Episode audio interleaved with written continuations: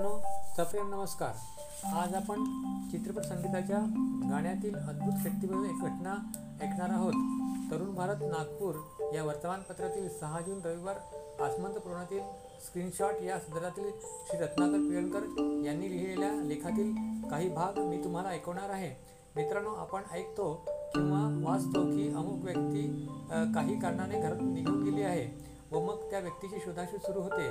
अशीच एक घटना या लेखात आहे. खूप संवेदनशील घटना आहे. ऐका तर.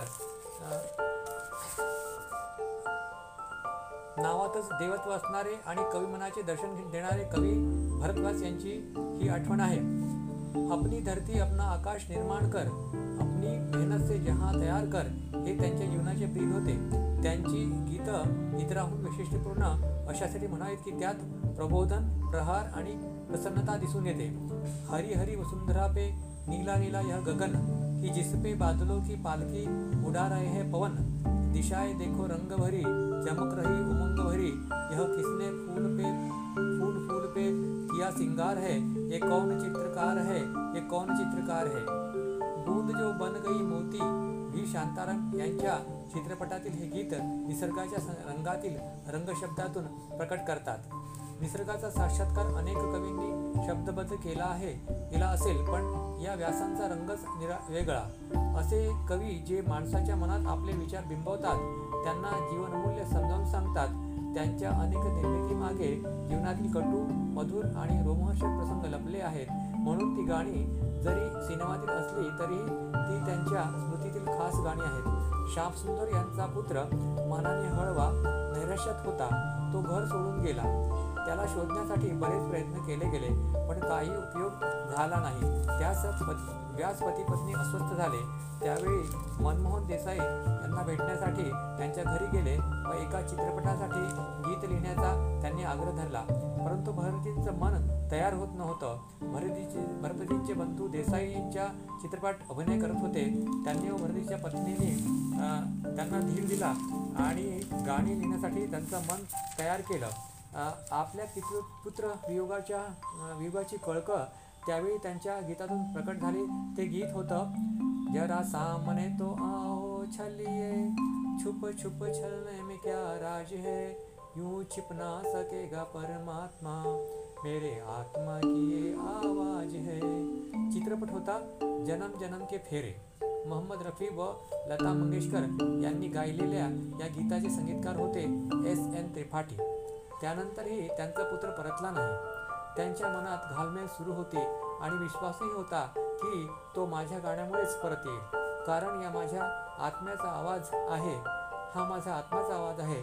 त्यानंतर त्यांच्याकडे राणी रूपमती या चित्रपटाची गाणी लिहायला आली. तेव्हाही त्यांनी याच व्यथेतून आपलं काव्य पडद्यावर उतरवलं. ते गाणं होतं आ लौट के आजा मेरे मी तुझे मेरे गीत. बुलाते हैं। मेरा सोना पड़ा रे संगीत तुझे मेरे गीत बुलाते हैं। मुकेश मुकेशजीने ते गाणं इतक्या तन्मयतेने गायलं त्याचा अपेक्षित तो परिणाम झाला आणि मुलगा घरी सुखरूप परत आला. संगीतकार एस एन त्रिपाठी आणि गीतकार भरत व्यास यांनी आपल्या शब्दस्वरातून हा चमत्कार घडवला होता. भरत व्यास ठरवून होते की आपण सिनेमात दिग्दर्शक म्हणून काम करायचं.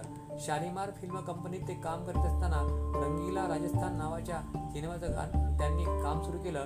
पण त्यावेळी फाळणीच्या दंगली सुरू होत्या सुरू झाल्या आणि निर्माता पाकिस्तानात गेला. तो परत आलाच नाही. त्यांच्यावरच कर्ज झालं. म्हणून त्यांनी घरातील सामान विकून ते मुंबईत मालाड येथे सपत्नीक येऊन राहू लागले. त्यांना कवितेचा छंद होता पोटासाठी ते संमेलनात जाऊन कविता सादर करीत. एकदा एका धनाढ्याच्या कवी संमेलनात आदराने बोलावल्यामुळे गेले त्यांच्या कविता ऐकून प्रेक्षकांनी त्यांना डोक्यात घेतले. भरतजी हरवून गेले होते. ते मध्येच प्रसाधनगृहात जाऊन परत आले आणि हा पाहता तर काय? संमेलन संपून सर्व आयोजक रसिक निघून गेले होते. त्यांच्यासाठी गाडी घेऊन आलेला तो धनिकही तेथे नव्हता. भरतजींच्या खिशात फक्त आठ आणे होते. वेळ रात्रीची होती. त्यांनी एका बग्गीवाल्याचे पाय धरले. तेव्हा त्यांनी त्यांना आठ आण्यात दादरपर्यंत आणून सोडलं. ते नंतर दादर ते मालाड चालत घरी आले. त्यावेळेस त्यांनी त्या मनस्थितीत एक काव्य रचलं. कविराजा कविता के मत कान मरोड़ो. धंदे की कुछ बात करो. कुछ पैसे जोड़ो. शेर शायरी कविरेजा न काम आएगी। कवि का कविता की पोथी को दिमाग का दिमाग खा जाएगी। यह भाव भावना शब्द योजना दरी रहेगी। प्राणों की अनुमति गले में आप जाएगी। इसलिए कहता हूँ यह सब छोड़ो। धंधे की कुछ बात करो कुछ पैसे जोडो। व्ही शांताराम यांनी या काव्याचा एकोणीसशे एकोणसाठ सातच्या नवरंगमध्ये अचूक वापर केला आहे. भरत व्यास यांची सिनेमासाठी लिहिलेली अनेक गाणी यामुळे लक्षात राह राहतात की त्यात नाट्यही असतं. राजस्थानमधील चुरू गावातील एक तरुण एकोणीसशे त्रेचाळीस साली आधी पुणे नंतर मुंबईत आला. एकोणीसशे पन्नास ते एकोणीसशे त्या काळात त्यांच्या कवितांनी पाठीशी कुणीही बडे निर्माते दिग्दर्शक नसताना पडद्यावरील नावाला हिंदी कवी असा लौकिक मिळवून दिला त्यात निशांतराम यांचा आशीर्वाद आहे. भरत व्यास प्रेमधवन राजेंद्र कृष्ण हिंदीवर योगेश अशा कवींची नावं लक्षात याच्यासाठी जातात की ठेवायला हवे. त्यांनी आपली राष्ट्रभाषा जिवंत ठेवली आहे. यालाही देशप्रेम म्हणतात. म्हणता येईल येतं. त्यांना विसरायचं नाही. हिंदुत्व ही प्रेरणा आहे जाग आहे हिंदुत्वाची ती पुढे नेऊया. धन्यवाद.